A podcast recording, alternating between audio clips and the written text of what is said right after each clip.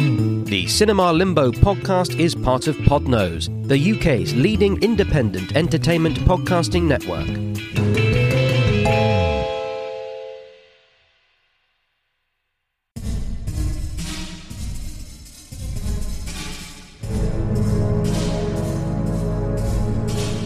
Hello.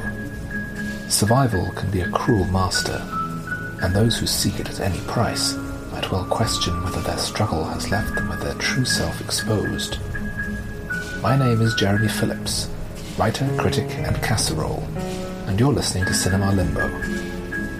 Tonight's presentation is the period comic horror Ravenous, released in 1999, starring Guy Pearce and Robert Carlyle, and directed by Antonia Bird.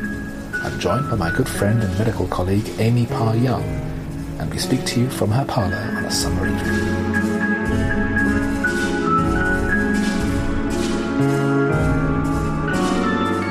Hello, Amy. Hello, How are you? I'm good, thank you. I had seen Ravenous a number of times before. Had you heard of it before? No, I'd never heard of it. Had you heard of Antonia Bird, the director? No, I hadn't. I have since read a little bit about her, but I hadn't heard of her before that. No, Well, this movie's a bit of a um, an odd choice for her because, uh, funnily enough, she was recently the subject of a season at the, the BFI on South Bank and also on BBC Four, and um, her work was very much more interested in social realism, stories about homelessness, about abuse in children's homes. She was one of the original directors on both EastEnders and Casualty. So yeah, very interested in contemporary British issues. And she'd done a Hollywood movie before, uh, a film called Mad Love, about two young teenagers in love, one of whom is sort of mentally ill, but in a Hollywood way, so not really. yeah, Just kind of kooky. Uh, and then she does a movie about cannibals. yeah. A bit out of sorts, yes. Well, she was drafted into it a bit. The, originally, um, it was set up by another director, Milcho Manchevsky, and it would have been his first American movie. But after two weeks of filming, basically he pissed everyone off. Oh, he was what he what he is a Serbian filmmaker, very highly acclaimed, but wasn't able to fit in with what was expected of him. Mhm. And the cast didn't like him; they didn't think he was really up to snuff. oh, So Robert Carlyle, who'd worked with Antonio Bird a number of times, contacted him and said, "Help! oh We wow. need we need a professional who knows how to do this sort of thing." And the result is what her creative partner Mark Cousins has said is her best film. Okay. Questionable. But I haven't seen many of her others, so yeah, I watched uh, one of her BBC films, yeah, uh, called Care, which is about child abuse in um, children's homes. And it was tough material, it was tough to watch. But it's so different. Well, this, you know, it's it's partly comedic. This film, in in some ways, so Yeah. a very different. It's the only Yeah. it's the only sort of comedy that she did. It's the only thing that doesn't have a contemporary British setting. Yeah, It's the only one that has sort of well, apart, well apart from um, Mad Love, but uh, that- that shouldn't really count because it was such a dilution of what it was supposed to be. Whereas here they wound up just making up a load of stuff Hmm. to go along with the script that they used. yeah. So, did she have any? Did she do anything for the script, or was the script everything was ready and she just came in and did it? There was a lot of reworking of scenes. There was a lot of improvising of scenes Okay, that we can get to as we okay, as we talk. okay. But the movie starts with a very ironic use of um, anthem music, Mm. with um, the sight of soldiers wolfing down barely cooked meat, Yeah, soldiers being cut down in the field in Mm. Mexico. It looks absolutely. I mean, it's sort of meat and meat at the same time. yeah. It's a really gruesome start. And also, one of the things about Antonia Bird that I did read is that she's a vegetarian. Yes. And so again, you can see it's sort of, sort of from a vegetarian perspective that would be gruesome. All these horrible pieces of meat, They look. They just look so horrible. horrible. Yeah. yeah. Even as a meat eater, I agree. Yeah, I'm, I mean, I'm, Horrible. I'm, I'm a meat eater too. I, I had a uh, pulled pork sandwich on the way over here, Uh, and I don't regret it. No, absolutely. But yeah, that was a horrible scene, and uh, the flashbacks then do go back to that uh, moment when he's with those stacks of men. It does go back to that the film Yeah. throughout, doesn't it? And that continues to be a really horrible scene, one of the gorier ones, I thought. because he he's awarded a medal for bravery at capturing a command post, despite having lay down in the field and played dead because he's a coward.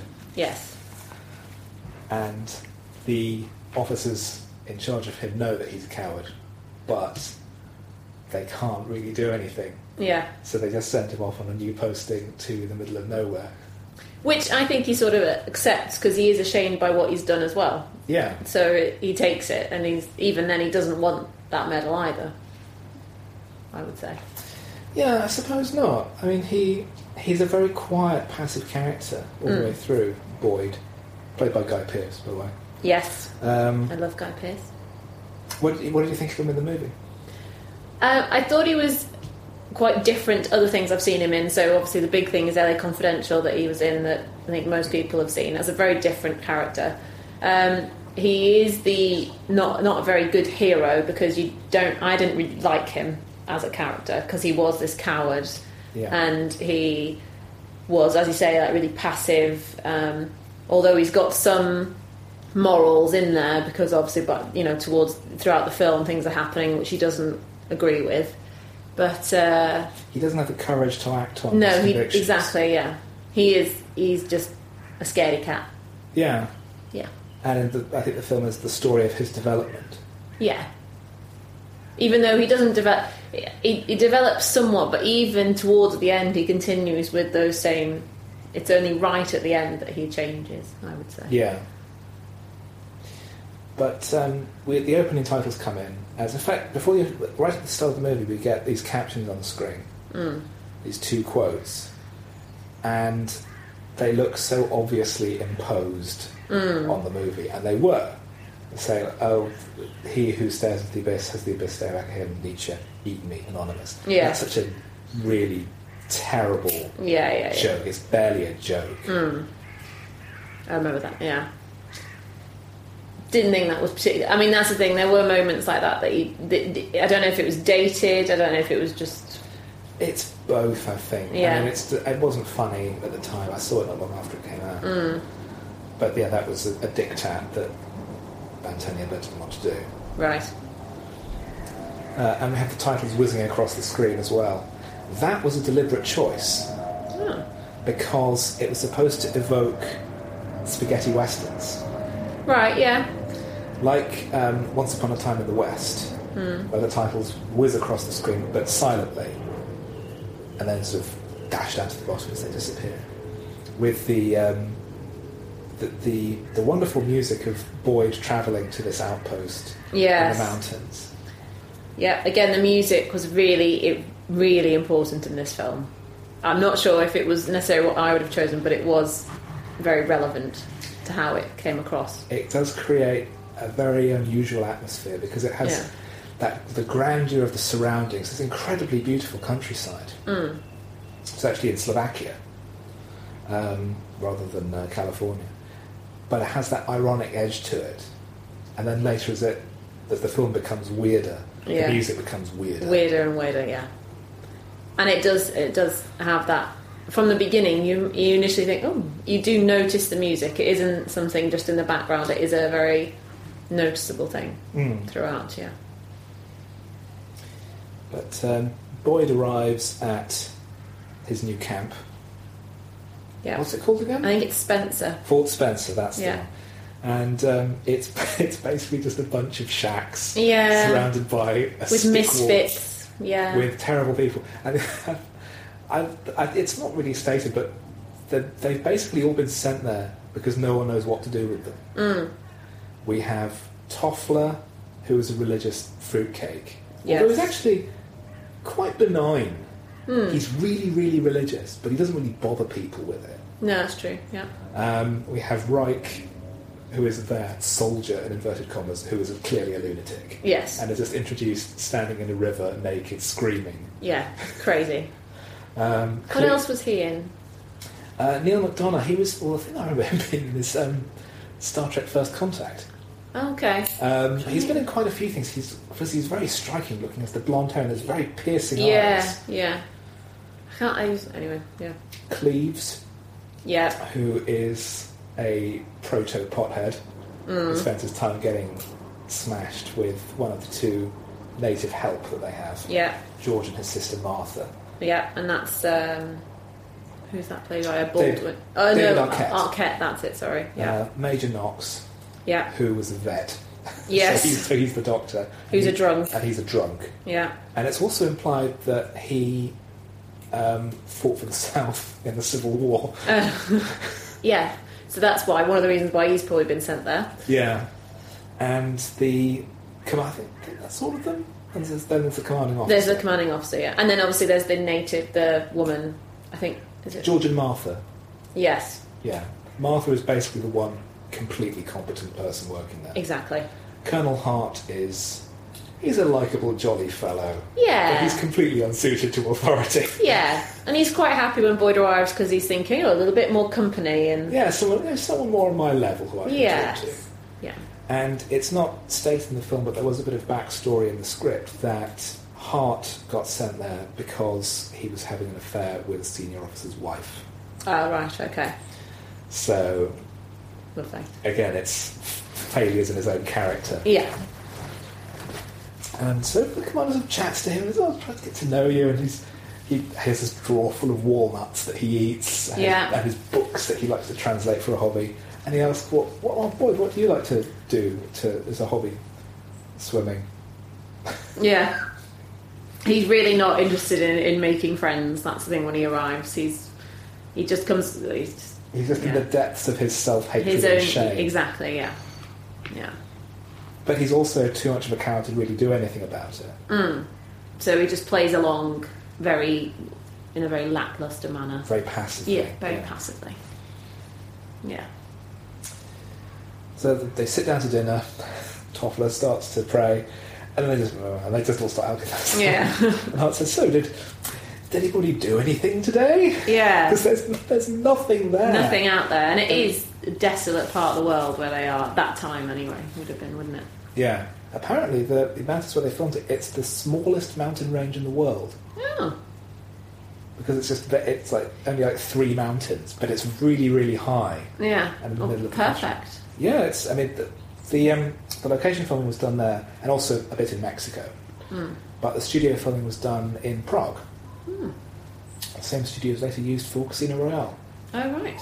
So it's, it was real to top level, skilled craftsmanship Yeah, yeah, yeah. in a very cheap country. Yeah. That's it. So do you think that you know, the introduction to all these characters, the way they're talked through, I think that's quite a, an efficient pressy of, of the characters and their situation. Yeah, it was a really good way of getting to know very quickly everyone, and not generally why they were there, but that they weren't all, you know, normal people and, and very well adjusted people. Um, and it was just the, the tour simply going round the Yeah. place, and uh, and that was it, the the snapshots of these people was very much like this is this kind of person, this is this kind of person. Yeah. The perfect one being for the guy in the river, as you say, screaming. you immediately know this guy is crazy. Yeah, it was good. Um, and as they're eating, Boyd starts having flashbacks. Mm. And I, I think is- does he does he tell the story of what happened to him? No, Or I is don't it think he. saying- Do, I don't think he does. I don't- Um, um, no. He's his body was his body in inverted commas was hauled behind enemy lines, piled up in a stack, Yeah, and the blood from the corpses dribbles ran, in. ran down his face and yeah, Mm, ran down his throat, and he could feel that there was something different. Mm. There was something in him had changed. And in the script, it was made much more explicit that right on top of him was his commanding officer, whose head had been blown off, right. and it was just the open wound of his neck right in his Oh face. god. Yeah, I'm glad they didn't do that. Mm. They could have got away with that, I think. well, they did get away with a lot in this. They do get away Yeah. with a lot. In fact, supposedly they ran out of fake blood. Oh god. Well, yeah. and um, they as is as is stabbed the following day, Cleves and Martha set off to the nearest town for supplies. Um, uh, Britain had randomly troubled production. It was a very troubled production. Um, Bird was always butting heads with the producers, Right. and they were a lot of the time writing scenes on the fly. The climax of the movie was almost entirely improvised. Gosh.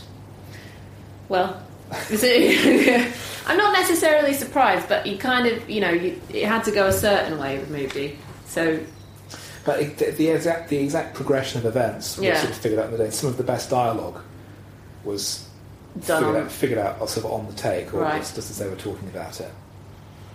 And I think it, it adds a a weird tone to it because it's so different from everything else she'd done.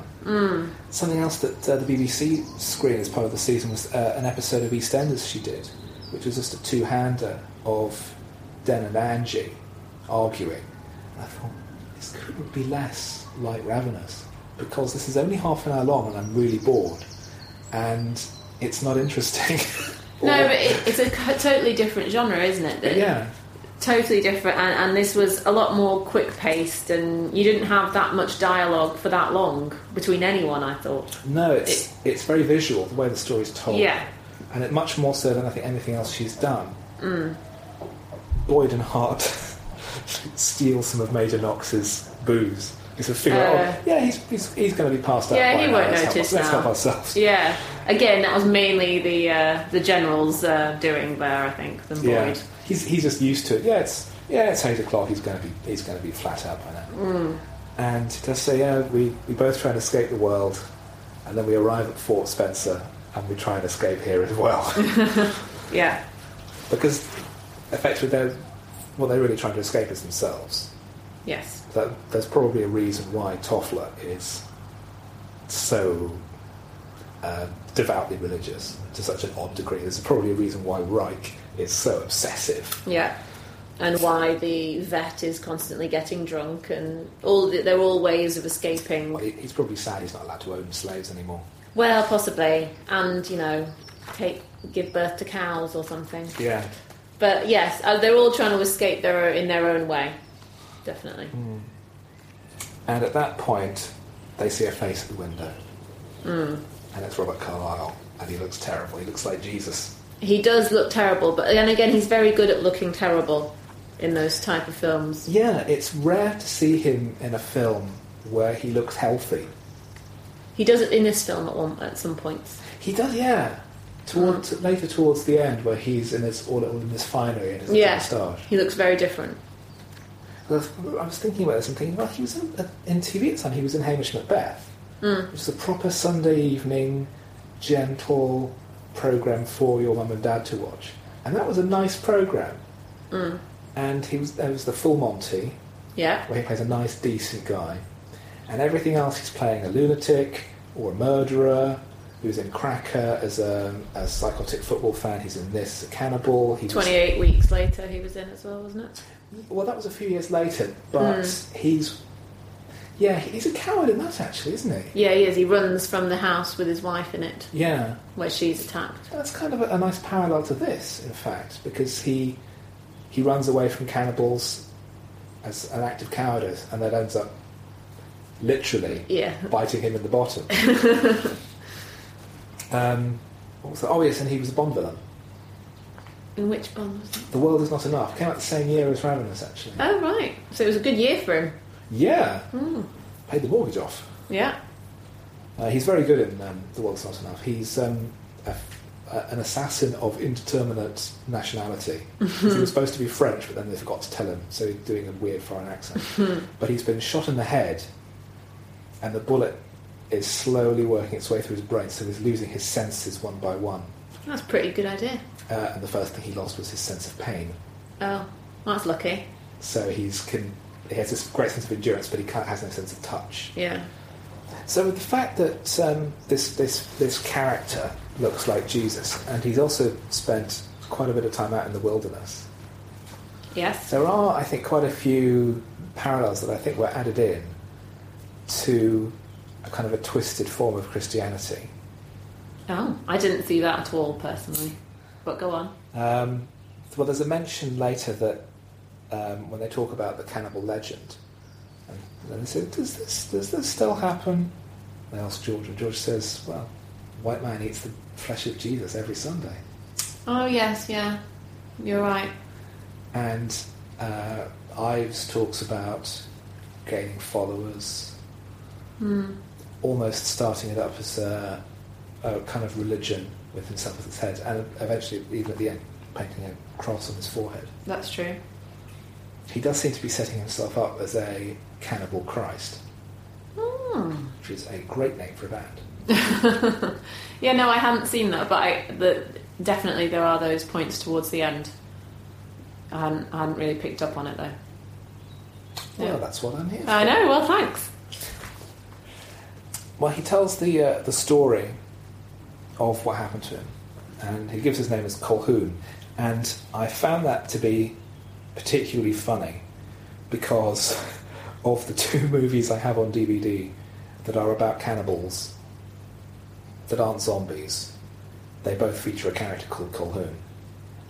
Oh, is that just a I coincidence? think it's a coincidence. Okay. Um, the other is Deathline, which is a British film from 1972 about um, people going missing at Russell Square Tube Station late at night. Oh, And it turns out they're being abducted by the last survivor of the descendants of the survivors of a cave in when the tube was being dug 100 years earlier. scary. Yeah. And the, the detective investigating disappearances, played by Donald Pleasance, in the performance of his career, is called Colhoun. And that's a great movie. Hmm. Well, it could have been. I mean, it could have been a link, could have could been. not it? It could have been. I mean, the movie did come out in the US. Um, maybe it's just a little uh, homage, Possibly. Yeah. but it's a, it's a good, interesting name, Colhoun, because it has- has Scottish connection as well. Yeah. But he tells the story of what happened to him, and we see it in flashback as he narrates it. That he was part of a wagon train traveling to California. Um, they tried taking a new route over the Sierra Nevadas, but they got snowed in. Yes. And I think the inference is that their guide, Colonel Ives, deliberately stranded them. Yeah. I think that he. Yeah, he did. That's what he says anyway. They were trapped in a cave, waiting for the storm to pass, and it didn't. So they ate all the animals, they ate their belts, they Their ate their boots, shoes. their shoes, their clothes, uh, boiled the shoelaces like spaghetti and Mm. ate them with a fork. Um, started there, whenever they look at each other, they just see like a giant leg of lamb Yes. It's kind of Homer Simpson esque, really. And one day Colhoun was out collecting firewood, and when he got back, he found out that the servant of one of them had died, and that they'd already cut off his legs and were cooking him. Yeah. And when he came into the cave and he smelt cooking meat, he thanked God. Again, Yeah, because he, Christian Christian point. well, he portrays Colhoun portrays himself as a, as a Christian man that he was a, a preacher of some sort, Hmm. uh, presumably travelling west to spread the good news. But um, so, and, and, and after that, things got out of hand, and um, th- the uh, husband of a couple was killed, and then the employer of the servant. Until there was just Until there was just the three. so there was just the three. There was the woman, Ives, and Ives Colhoun. and Colhoun. Yes.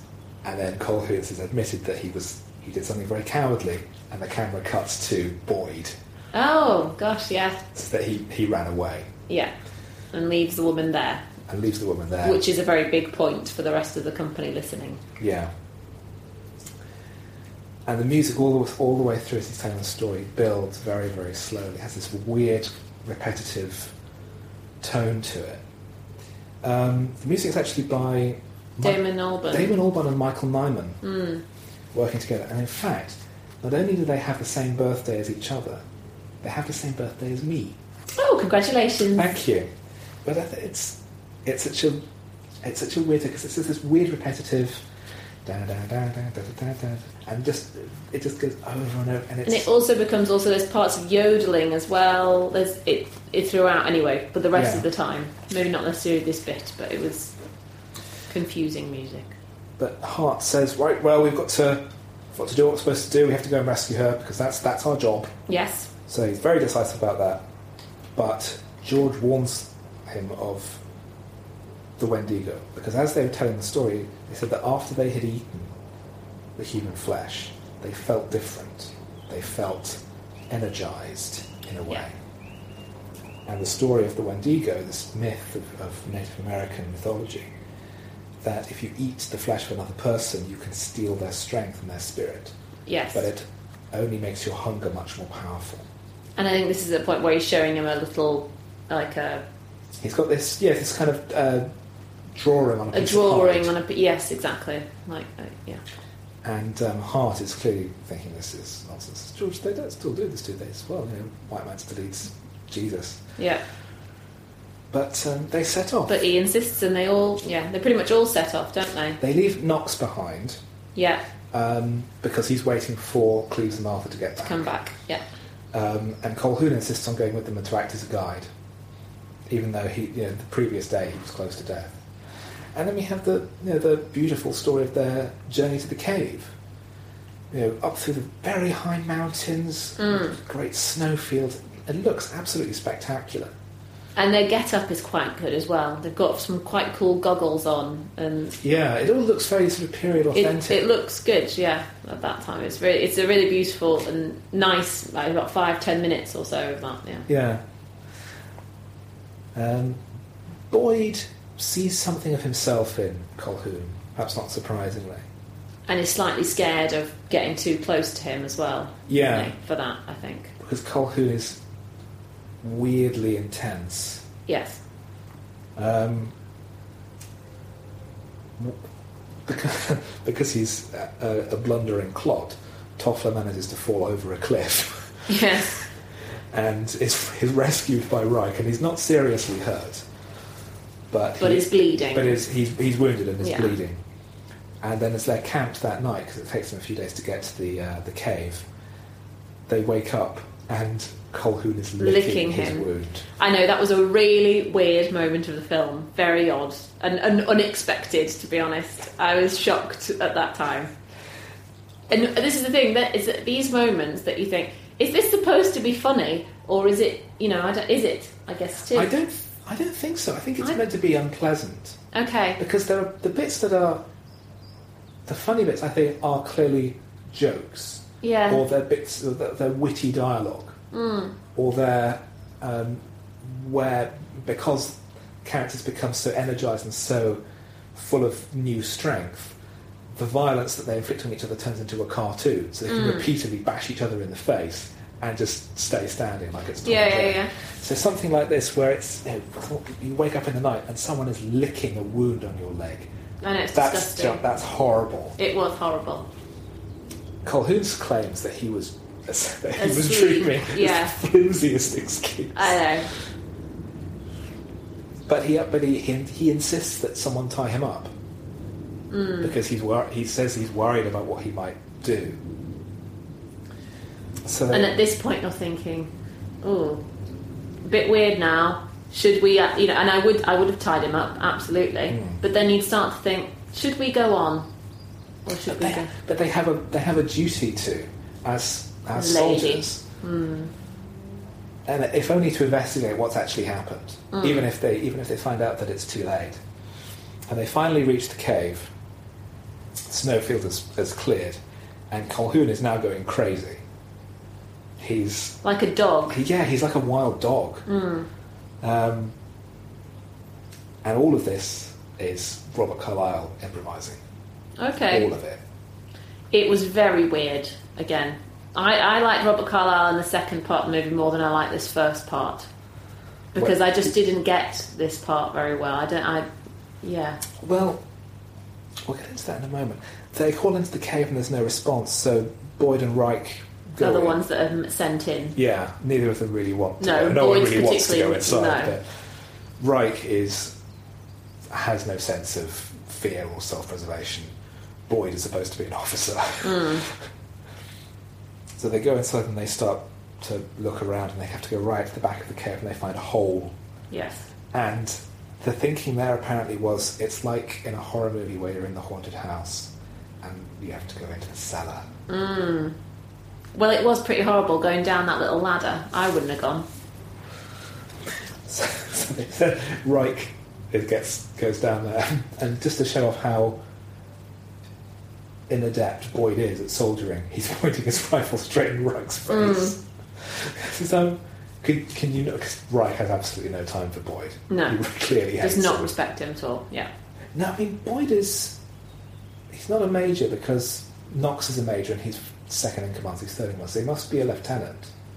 So Reich is at least three or four ranks below Boyd, and yet he is constantly sub- insubordinate to him Yeah. in a way that But then If- Void doesn't care because Yeah. he's so he's got such lacking self confidence that but that could be a reason why Reich was sent out there because he would just start ordering around his own officers. yes, true. But they look inside, they find what they think is the skull. Uh, oh no, it's the skull of Mr. Macready. Hmm. And then they check and they count the bodies. Hang on. One, two, They three, count them, yeah. four. There's five bodies in here. There's only supposed to be four. There should only be three. And they realise that Everything's gone wrong. everything's gone wrong because Colquhoun is in fact Colonel Ives Indeed. and as outside the cave, he's he's started scratching at the ground, Yeah. um, and they're coming out of the, coming out of the cave. And they're running out to the cave. They're screaming, "Kill him! Kill him!" And they've got and who's holding him? Is it Toffler holding him? yes, He's being he's still um, bound. he, isn't still he? he still has his wrists bound, but Colquhoun pulls up out of the ground what he has out of the ground, and it's a knife. He stabs Hart. He swings around Hart's gun and shoots George in the chump, the stomach. Toffler is rigid with fear, and he just wipes. I think he wipes the knife. and just, and just- watches just- Toffler. Ah. Run. And then the music turns into like Smokey and the Bandit crazy Yes. fiddle music. Crazy music. And this is the point, I think, because you were saying just now that the, the switch between the two characters, effectively played by Robert Carlyle, the way he talks about it on the commentary on the DVD, he sees it as having a split personality. And that moment is the, the changeover, and he beco- literally is becoming another person. And this one I find more much more believable. Really? Yes, I found him much better at this second person than I did for the first part. Because from the first part, I never trusted him, and I, and I did think he was there was you know he it just wasn't he was too pathetic. There was something about him that made you uneasy that wasn't being said, perhaps. Yeah. Whereas with Ives, you know exactly what he is. He's not actually concealing anything about his nature. He- He's, he's, a, he's a murderer and a cannibal. Yes, And he's proud of it. yeah, that's what he is, and that's he will tell them it. Mm. So, yeah, that's a, and the, the, the tone of the film shifts as well. I think it shifts more towards a black comedy. Yeah, the, the amount of humour in the second half increases because Colquhoun is such a uh, a cowed figure by what by his ordeal, but Ives is very light and witty in his own way. He does get some really great dialogue. And it's the and and the, the music going Yes. as Toffler's running for his life. yeah, and it's the- crazy. There was, there was one bit where they were filming where Robert Collard actually managed to catch up to Jeremy, Jeremy Davis and po- poked him in the bum with his knife. but they left it out because they thought it was too silly. Yeah, But it's it's kind of it reminds me of the thrill of the hunt. that's why he let him go Yeah. because he wanted to catch him. Yeah, Yeah, because Uh, he could have easily killed him. it's as Oscar Wilde once said, the unspeakable in pursuit of the inedible. well, edible though in this case. Well, yeah, but you shouldn't eat people. No, but he did. Well, don't. Well, This isn't even the first cannibal movie we've had on Cinema Limbo. It's the, it's the Wicker Tree, which you know, um, topical because Robin Hardy, the director of The Wicked Tree, died over the weekend. This is giving away when we're recording this, listener. Um, the director of The Wicker Man Yeah. and the writer director of The Wicker Tree, based on his book. He'd hoped to do a third film, which obviously now won't be made and wouldn't have been anyway because it was a terrible idea. but that includes some ins- ridiculous cannibalism as well, and, about, and then also about the thrill of the hunt and fox hunting. Boyd and Reich follow, and Reich is now ordering Boyd around. Yeah. And I think does he threaten to kill him? I can't quite remember, but he does. He does take over, and he doesn't want him near him either.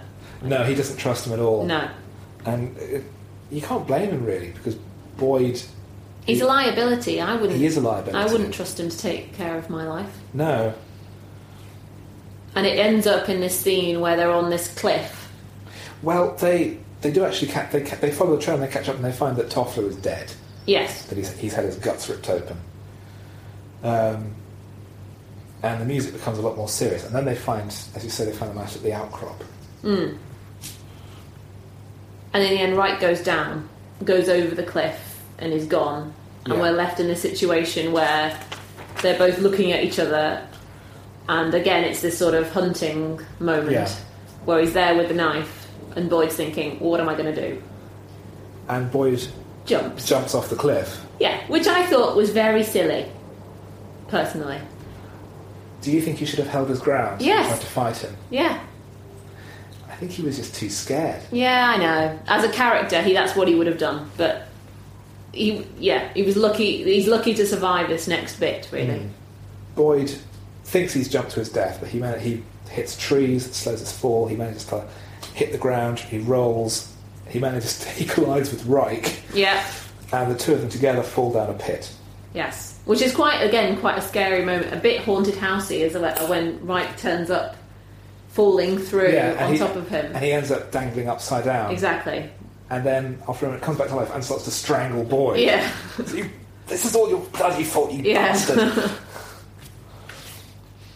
But then dies. But then he, he does die. He's already been seriously injured.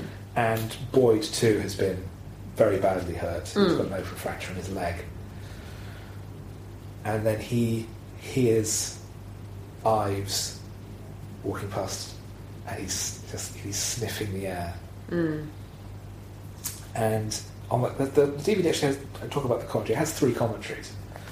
Um, and they, they speculate over whether or not Ives knows Boyd is down the pit. Do you think he does? Do you think he's just leaving him there to. No, I don't think he Simmer. does. I think the whole uh, part of the issue, you've got the other dead guy next to him.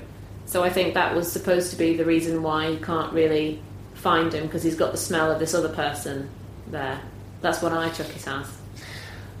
Maybe he can distinguish the smells of the two of them. Maybe. I'm not sure how uh, how good Windigo, Windigo, When do you go? Windigo smells are. Well, they're supposed to be like wolves, from what I remember. So they would have a dog's sense of smell. Mm. So they'd be probably be pretty good. So you either assume that he doesn't know he's there, or thinks that you know, or you assume he does know he's there and you let him stew because you know that he's going to have to either come out He's going to have to eat right or eat right. Yeah. to get out. Yes. Or die. Yeah.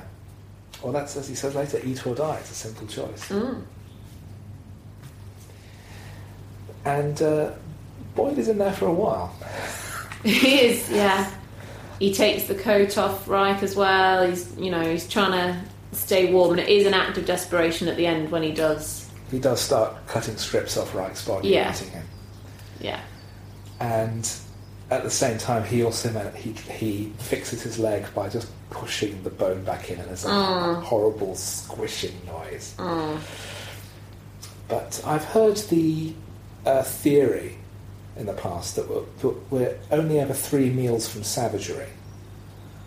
Right. Okay. that it only takes sort of a very short space of time for society to, to collapse before we start. Yeah. Well, I mean, obviously, the whole the, the biggest example is the one with the airplane crash in South America, Yes. and that you know, in, in realistic terms, about that's the only thing you can really base what might happen, I suppose. Yes. But in regular circumstances, and Mm-hmm. sort of li- living as we both do in a major city, if supply lines were to be cut for whatever reason, do you think it would be that quick? No, No, I don't think it would either. I think it would. no. I'd, I'd like to think that it wouldn't. Yeah, I, I, I Yeah. definitely think that uh, it would take quite a few meals before that would happen. Hmm. You'd rather eat a cat first. I know some really awful cats. that Well, serve exactly, food, yeah. So. Um, there was an episode of Black Mirror a few years ago. Do you watch Black Mirror? I watched a few of them. I didn't watch all of them. There was one about um, a uh, sort of satirical political cartoon character that runs for office and is co opted by the establishment as a, a hilarious figure that people will get behind. Yeah, a bit like Boris Johnson. Yes. Um, and it ends with this uh, this character being elected and, effect- and then becoming the mascot for a new uh, uh, totalitarian Britain. Great. And there's a scene during the end credits of the character's creator walking through the streets of this new totali- totalitarian Britain, and it's uh, this, this this figure looking down at you from every billboard. And I thought, I'm reading people online saying, you know, he doesn't look any different. This this guy, he looks exactly the same as he did before. How much time can have elapsed? And I thought, well, knowing the UK and knowing how quickly we'll fall for this kind of nonsense, it's probably about a week. Could well be. Now we uh, we do know more about that now, don't Yeah, uh, but on recent experience, it Yeah. takes absolutely no we? time at No all. time for populists or propaganda to get through. Yeah, Yeah.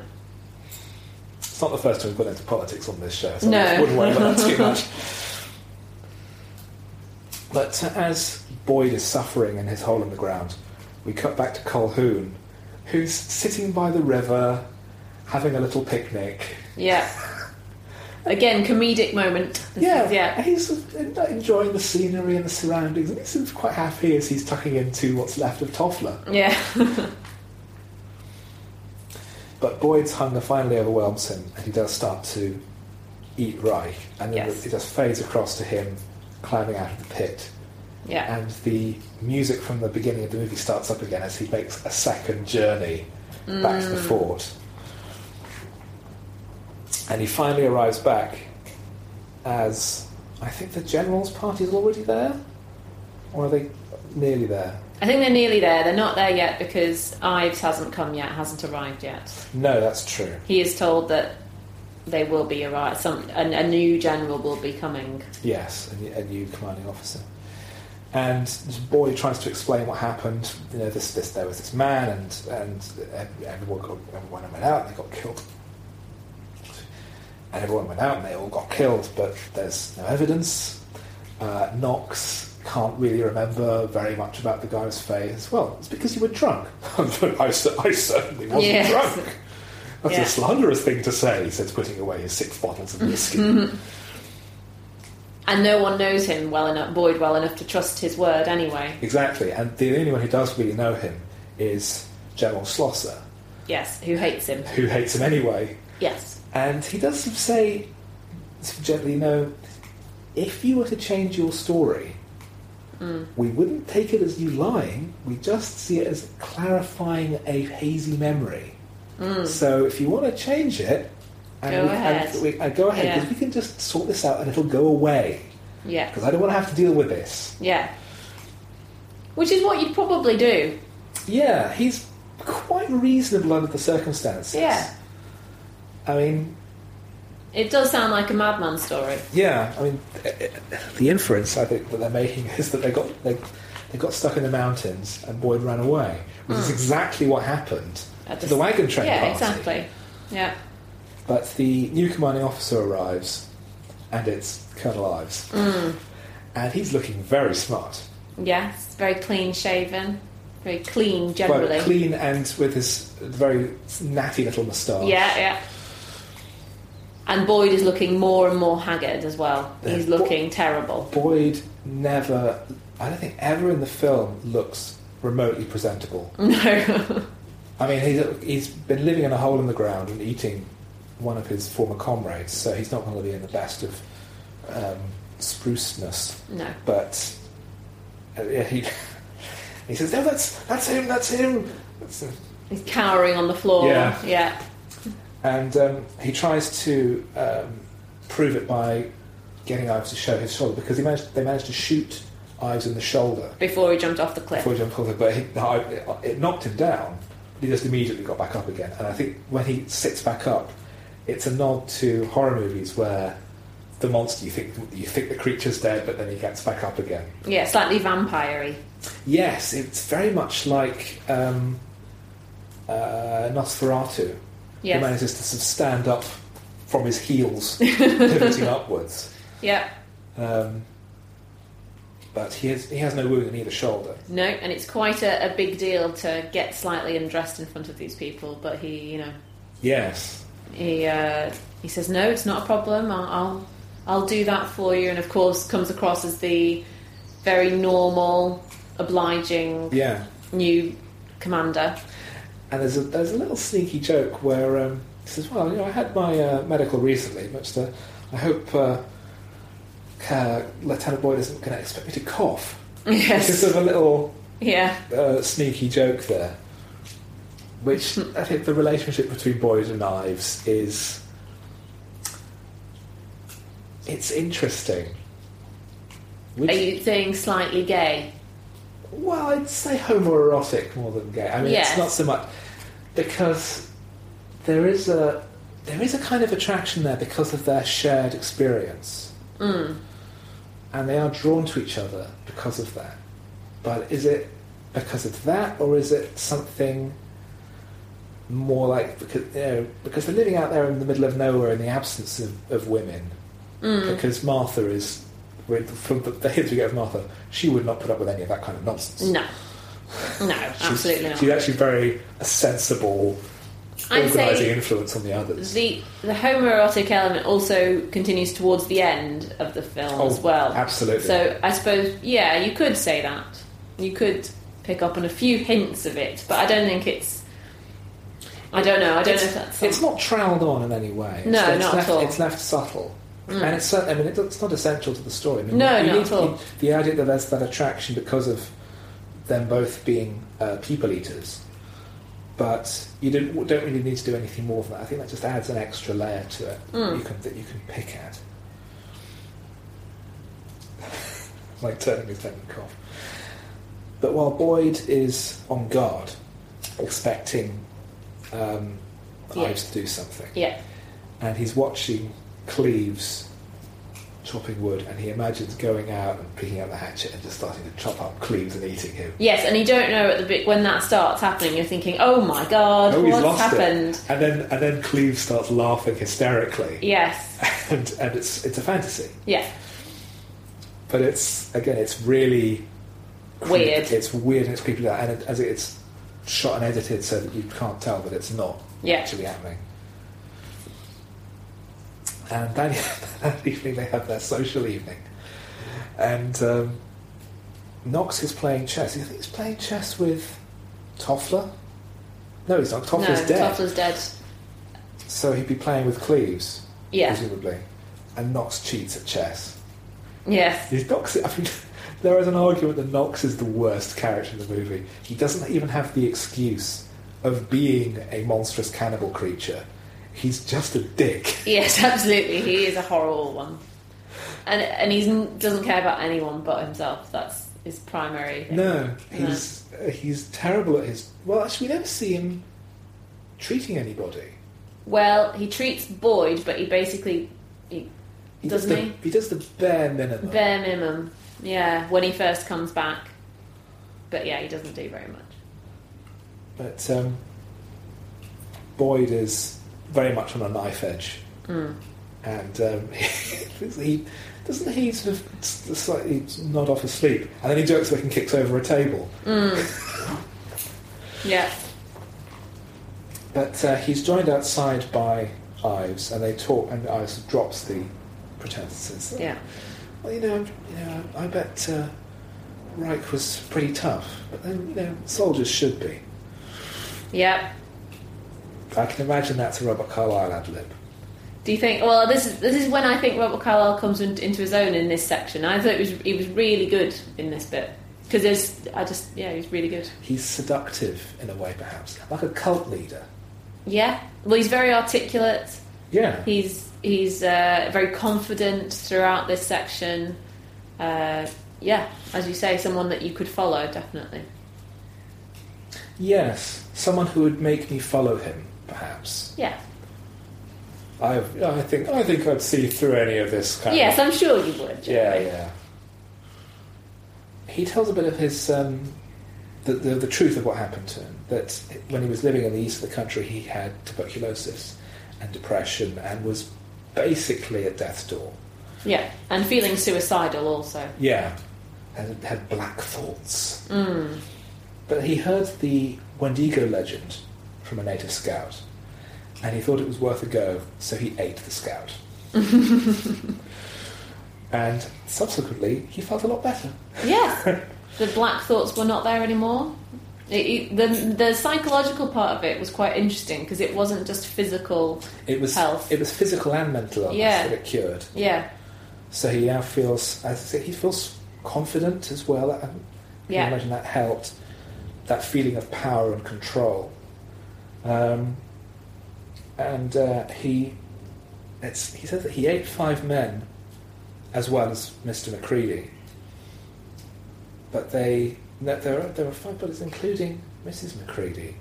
And he mentions that uh, so he felt virile. I thought, oh, that's quite creepy. yeah, That's the, infer- the inference that, and, and Boyd says that's disgusting. yes, yeah. That was a weird section again. This is the thing. This film just takes lots of different angles, Yeah. and you keep getting shocked by different points throughout it. It, it, it never lets you, s- it deliberately never lets you settle. Yeah, It wrong foots you and it finds new ways for the story to go that feel original and unexpected. mm. As a good film should. Uh, you- it- if you can guess what's going to happen, then Then- what's the point? yeah, I mean, you shouldn't be dis- that distracted at that level because it means the film isn't engaging you properly and it shouldn't be that predictable. Yeah, like Avatar, where I managed to guess the last shot of Avatar an hour earlier yeah. because it was just rubbish. And actually, to my shame, the same with Inception.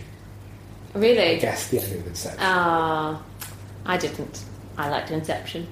It's a very, very well directed movie, but I found the script very derivative. Okay. Philip K. Dick has done the same s- story basically over and over again with that kind of layers Uh. of reality and dream. But the direction of Inception is amazing. Christopher Nolan Mm. is very, very talented. But um, Ives asks, sort of asks Boyd why he, I think he asks him why he wouldn't succumb, and Boyd says, "Well, because it's wrong. It's our morality, the last bastion of a coward." Again, put, punching him in the, In low point in the again, heart. in the heart there again, And it about his cowardice, which he's already very aware of. Well, he's it's. I think that's that's. I think the way that cult leaders can ensnare themselves in people by attacking their weak points and offering a solution. Mm. So that he responds by cutting open his hand and just holding it in his face. So you can you can s- yeah, you can smell the blood, can't you? It's nice, isn't it? Mm. Yeah, but maybe not. And uh, so, so Knox just attacks him. No, Mm. Yeah. uh, sorry, Boyd, Boyd, attacks him, yeah. and Knox puts him under arrest. And then they realise, hang on, where's Cleves?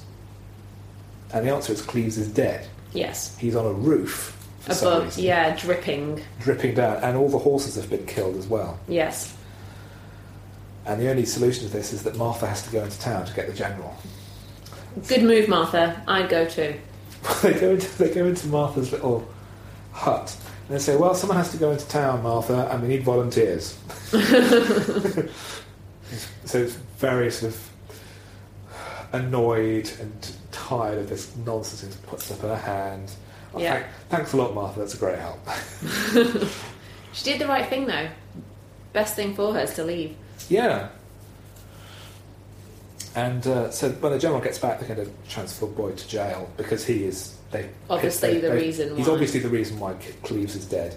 Yeah, why the all the other group must be dead in the mountains. Yeah. So as all that's going on, I've started cooking, and Knox notices that one of his swords is missing, one of his prized swords. Yeah, But he offers us if he can help with the cookery. And uh, I says, no, no, no, it's, o- it's okay, I've got everything in hand, but um, maybe later you could contribute. yes. Again, the comedic lines Yeah, continue. it's just the, the wit Yeah, that comes out. Boyd is ranting and raving, Mm. and he he doesn't understand how Ives could have done it. He knows that Ives couldn't have killed Cleves because he was watching him the whole time, and he was never out of his sight for long enough. Mm.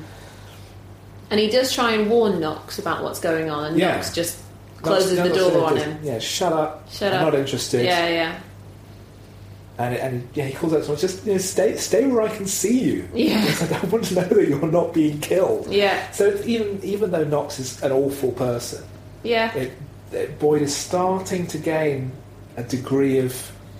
I mean, he's always been a moral character. He's just never been able to act on his morality because he's been too much of a coward.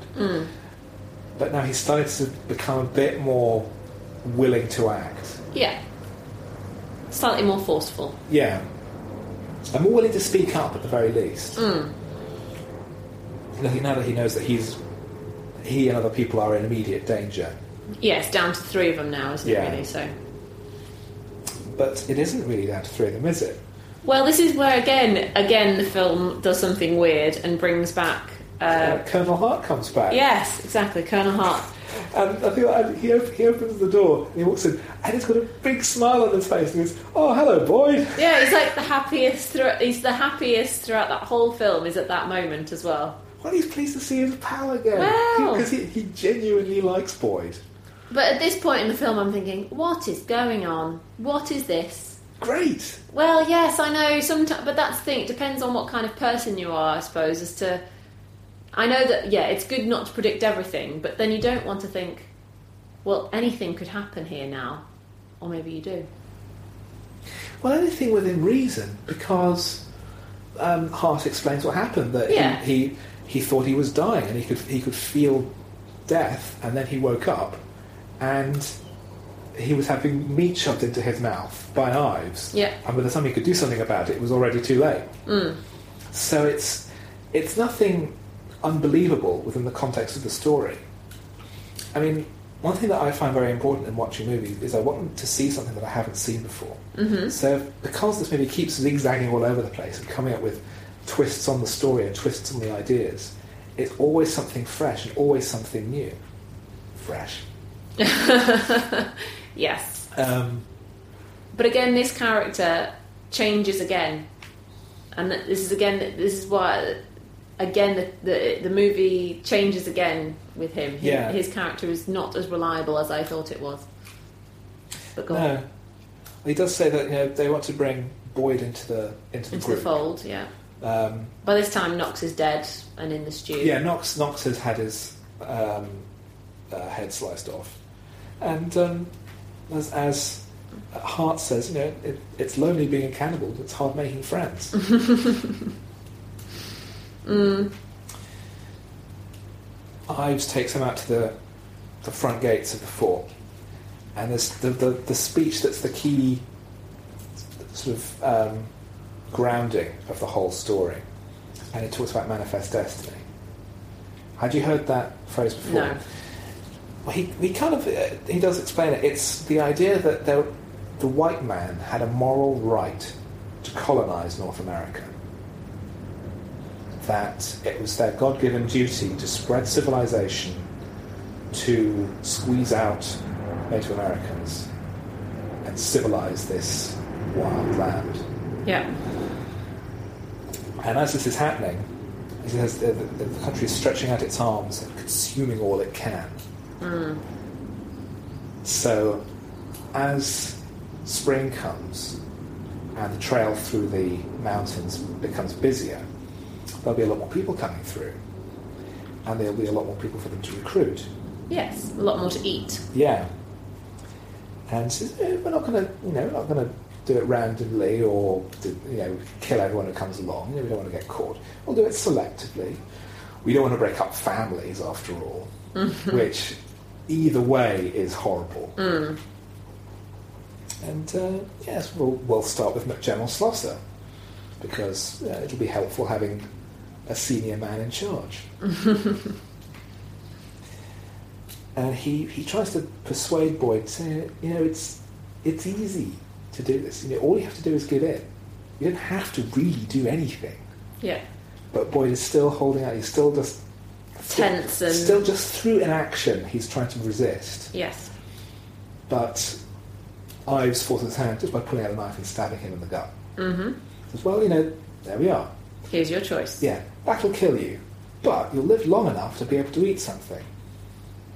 And Yeah. a- as we go through this whole scene, it's the music from earlier where he was telling a story. Mm. So it's it's that repetitive theme, that insistent thing over and over and over again, pushing the, the, his point forward. So they settle down. In And co- they watch in- Void. in the common room. Yeah. Uh, and they- as they're doing notes, they say, "Ah, "Stew a la Major Knox." and Ives and uh, Hart are both dressed. They're both dressed for dinner. Yeah. I think is tremendously civilized.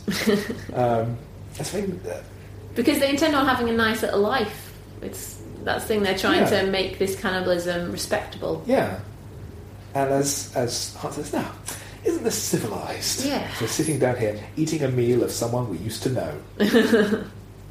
Now, did you recognise the actor playing Colonel Hart? Jeffrey Jones. No, I don't. I didn't. Uh, Ferris Bueller's Day Off, Oh yeah. the principal in that. Oh right.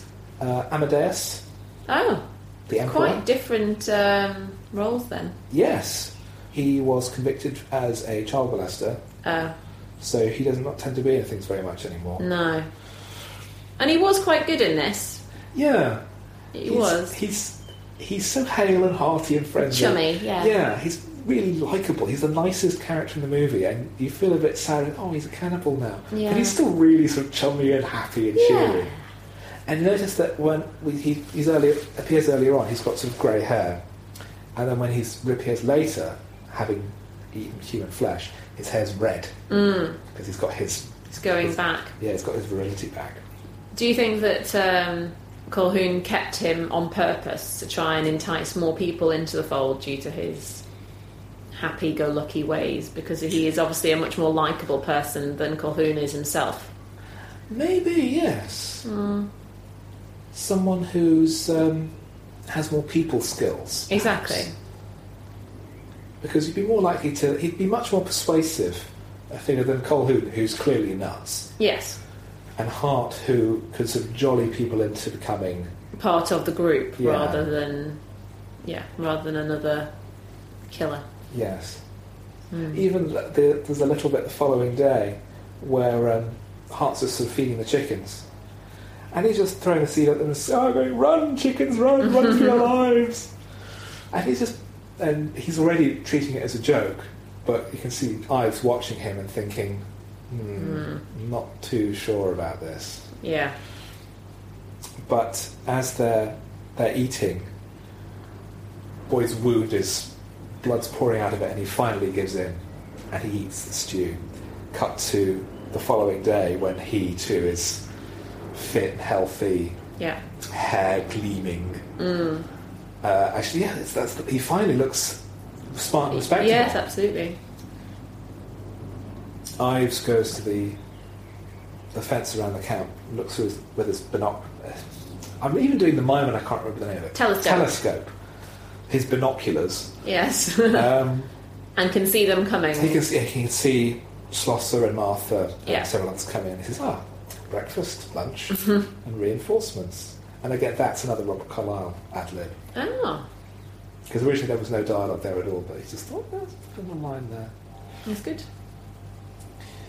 Um, uh, now, earlier in the movie, when because Hart, uh, Hart has his drawer full of walnuts, Yeah, Goblin's where he gets them from, and there is a there is a gag where he he can't open them, so Yeah. he gets one of his big books and just smashes it. yeah, But now he, he picks one up and he just crushes it in his in his hand, hand. Yeah. and he notes that you know, he doesn't have his books anymore. All his books about morality and civilization, and it's just the same problems that people have always dealt with. Mm. And he's really having a, just a, a crisis of confidence. He's too nice to be Cannibal. a cannibal, to live this lifestyle. But this is where I got confused because the, within a few hours, he has changed his mind. I know that you can, ha- can have a crisis, you know, about the morality of it, but I just thought he was so happy the evening before doing all of this and, you know, trying to get Boyd to be part of it. And then within a few hours, he's turning to Boyd and just, you know, crisis, as you say, and not wanting to be part of it. Yeah. I I thought that was just too quick. Yeah, you're right. It is. It is quite a sudden shift. There, there isn't really any indication before that scene, that it's going to happen Yeah. exactly. There's no dubious looks or and there, anything. and there should have been because it feels natural that he would have a problem with it. yeah, Hmm. Yeah, it's. I thought that was one of the big faults of the end of the movie. It could be that it's a result of the rewrites that they're Yeah. doing on the fly, and that's just something that fell through the cracks. But it is an oversight, and that's a shame. But he says, tells Boyd that he'll set him free, and that he can act against Ives, but he has to kill him first. He has to kill, and he wants to. ki- He wants to Ives be to killed. kill himself yeah, first. yeah. And he does. He uses his letter opener and cuts his throat. And Ives sees this through the window. He sees the blood spattering against the glass, which is a nice, gruesome Italian horror movie type detail. And it move, then the movie moves into the final confrontation. Uh, apparently, the longest piece of music that Damon Albarn has ever written. So he Really? claims in the commentary, yeah, the last, the final track of music is ten minutes Oh wow! as Boyd and uh, Ives Fight confront- it out. confront that and fight it out in the camp. Originally, it was going to be much more of a um, an epic battle that the ca- that the camp would catch fire and they'd be f- fighting on the roof Right. Hmm. as the, the, p- the whole place starts burning down. But they just didn't have the resources to do it. They're running Ah. out of money. They're running out of time. They're running out of fake blood. so almost all of it was being improvised as they were shooting it Right. including the as, uh, Ives blood cross on his forehead. They fight with pitchforks, with knives, with hatchets. So that because of they've they now have, have this power, they could just withstand huge amounts of injury. So it becomes almost slapstick. Almost becomes like, It does. like a cartoon Yeah. Mm. or a Tom and Jerry. And that's why I think actually a burning fire would actually not have done as, as well. I think it it's more funny them doing it the way they did it. because you can see Yeah. why it's different. Yeah. Mm, I agree. Because if it was fire, that sounds a bit more like Bondish, you know, a bit more.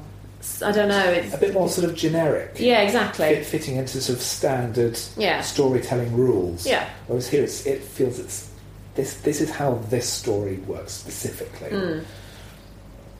But uh, Boyd hides back in the stable and finds that they have a huge bear trap. Yes. Just I think he saw it there sometime earlier. It's, Chekhov, it's Chekhov's bear trap. Huh. Uh, you've heard of the theory of Chekhov's gun. Anton Chekhov, the playwright, said that if you fire a gun in Act Two of a play, you have to introduce the gun in Act One. Okay. So it's just this simple setup payoff rule. Yeah. So they set up that they have a bear trap So that they can use so it. that they can use it, and very s- just it's done very simply with Ives crashing into the stable. Boyd grabs him, and they both fall onto the bear trap, Yeah. and Boyd forces Ives' head onto the trigger plate, Mm. and it snaps shut, trapping them together.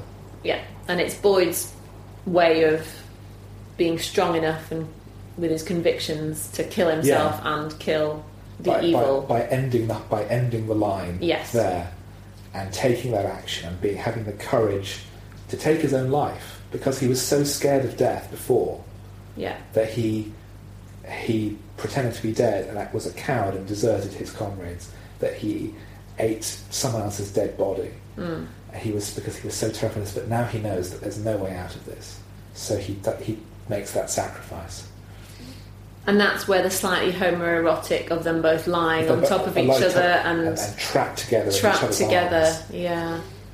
And Ives says, if you die first, I am definitely going to eat you. Yeah. But if I die first, are you going to eat me? Hmm. And his last words are "Bon appetit." and at this So silly. I know it's it, it is, but it just fits that he's because he has that sense of humour. Because Yeah. he's not just so totally evil and wicked. He does actually have a sense of humour. It it works. And Sloshman arrives, and the whole place is completely deserted because everybody's dead. So he's looking around, and he finds the common room, and he finds the cooking. So there's some stew that's on the go. So it That's a nice takes A, little- spoon- has a little sniff. Mm. Has a bit of a taste. And loves it. And loves it. Has He a lo- second taste, I think, as Yeah. well. So Colgan and Boyd both die, but Martha finds them. And Martha takes the very sensible decision just turn around and walk away. Walk away. Yeah. Yeah. And the final shot of the movie originally was going to. It, it looks down on Boyd and Ives trapped in the, the trap together. Mm. And it just sort of lifts up into the rafters and fades out. But originally it was going to lift up right through the ceiling of the stable, right up on the sky, to the incredible landscape of the mountains Mm. with the sun rising in the distance. And that was going to be the end of the movie. But they just didn't have the, The time money. to do it. Oh, okay. Uh, Yeah, I think the ending was poignant enough. I think it's a really great movie. It's it takes a, a very what could have been a very dull, um, rote horror story, and it gives it some original ideas. It has that great mood. It has the fantastic music. It's genuinely really funny in places, and it has all these interesting subtextual things, like the, the whole political stuff about the expansion of America and as- going back to Antonia Bird, because all her stories are about predatory people in homeless environments, in care homes in particular, in the Catholic Church. And this is just an extension of that. It's literally people preying on each other Yes. for, for food rather than emotionally. So it fits with that, and I think maybe it's that that really appealed to her. Possibly. Maybe she just wanted something very different to do as well. You know, there's always the Yeah, and she was uh, uh, she was doing a favour for a friend. yeah. there's one, there's one or two other details. Uh, Yanis, the one of the people in the wagon train, is actually played by the film's producer. Ah, Um, again, an, a sign of short of money. Put well, them He in. was actually a former actor Ah, as David Heyman, who is now perhaps better known as the guy who picked up the rights to the Harry Potter novels. oh gosh, very rich man then. Now. he's done very well. He's also a producer of Gravity, Okay. so he's clearly got a bit of a golden touch. Yeah. But yeah, he just thought, yeah, I'll be in the movie, sure. when it came out in America, it was, uh, I think, April 99. Did you see any of the trailers for it? No. When you were looking up. I was only eleven. Well, I thought in your researches you might have looked. Oh no, I didn't. Oh, okay. Sorry, no, I No, no, didn't. that's fine. But the trailer is terrible, and it makes it look like a generic slasher movie. Yeah. And that's the problem. It's making it look too ordinary. It's not selling the fact that it's a smart film and that it's funny and that it's weird. Mass audiences though, they're probably just trying to get numbers in, and there will be a market for just slasher horror movies. Yeah. Why promote your movie as being more of the same when you could promote it as being something interesting and different? Yeah. And you might get a completely different audience for it that would be interested in seeing something like that rather than appealing to the overcrowded teenage horror movie Yeah, yeah. audience.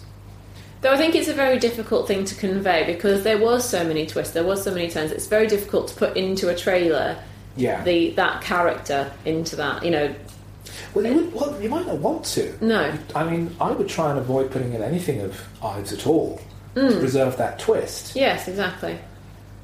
But there's still a lot you could do. You play out the fact, oh, yeah, it's got all these big name actors and it's got Yeah. this scenery and the humour. Yeah, That they just didn't. they just. couldn't be Mm. Again, that bothered. might have been a- an afterthought trailer. That's already an afterthought, isn't it? Af- You know, if it's something that's lacking money, lacking Lacking resource, Resources, lacking, lacking then- enthusiasm. I mean, this was Antonia Bird's last, uh, I think it was her last film. She uh, went back to television in the UK, Mm. uh, had quite a few successes, and uh, sadly died of cancer a few years ago. Yeah. Something of an overlooked career, I think, Mm. given that she was very much a, a, a crusading filmmaker. Yeah. And not many well known female directors. No, I should say, I didn't choose to pair this film with you because you're a woman, Okay. but I did think that it was about time that this stopped being a minority show and we actually had a representative of the 52% of the population that is female. Indeed. show. Thank you. Thank you. You're welcome. The other film that we talked about, I think, will also will demonstrate that I do choose these at random a lot of the time. Yes. So uh, Fair enough. It's a bit of a cliffhanger ending for you, listener. Um, so, um, have you changed your opinion of Ravenous through this conversation? A little bit, yeah. I, I can see a few different aspects. So the Christian or the you know, religious aspect is something that I hadn't really con- considered, I hadn't really thought about. Um, it's quite nice to listen to the bits, knowing that some parts are improvised. I think that does make a difference to how you view the film. Yeah. Um, it really does. Um, I would continue to think I, I, it's a very different film. It's not what you expect to watch, and so there are good bits about it. And it was very entertaining, and um, I didn't feel bored at Oh, any that- time. that's always good. so that's because it's always e- a good thing, yeah. It's easy to get bored watching a bad movie. Oh no, and I didn't feel bored throughout that whole film, and I did want to watch the end of it. But there were times when I was just puzzled, and um, maybe that's because it doesn't happen very often. I was a bit, a bit shocked at thinking, "What is happening now? I don't get this." Is it because maybe you're used to mainstream movies being much more schematic? Probably, Because, and this is something I've mentioned before, I've had to draw diagrams for people to explain the plot of Inception. Because they're just not used to seeing big movies that are that complicated and that demand that level of thinking. intellectual engagement. Yeah, And it's not thick people either. It's, you know, most, No, people, no. most people I know are a lot cleverer than me. It's just that I'm used to paying attention. So Yeah. it's, not, it's not so much of a stretch for me. I know. I, I agree. It's probably because it is much more out there. There are lots of twists that you're not expecting, and that don't ne- the twists. Some of the twists don't actually change the plot, but are change your perception of the character. For example, Right. so I, but I, I thought it, I thought overall entertaining, interesting, and at times funny. But I think not everyone's cup of tea. Right. So Mm. that's a definite must rent. Yes. I wouldn't. It would. Nece- I would be worried about recommending this film to some people. Oh, don't worry about that. I'll do that. Okay. I would only because there is only. I know there are some people who'd love it, and I'm sure there are lots of people out there who wouldn't. Thanks to Amy for making the time for this recording. Cinema Limbo is now on iTunes with 20 episodes available, so please subscribe, download, and review before they can catch you. And until next time, remember eat to live, don't live to eat. Hmm? Goodbye. You have been listening to Cinema Limbo, hosted and produced by Jeremy Phillips, edited by Martin Fenton, with music by Philip Alderman. Cinema Limbo is part of the Podnose Podcast Network. Come and visit us at www.podnose.com.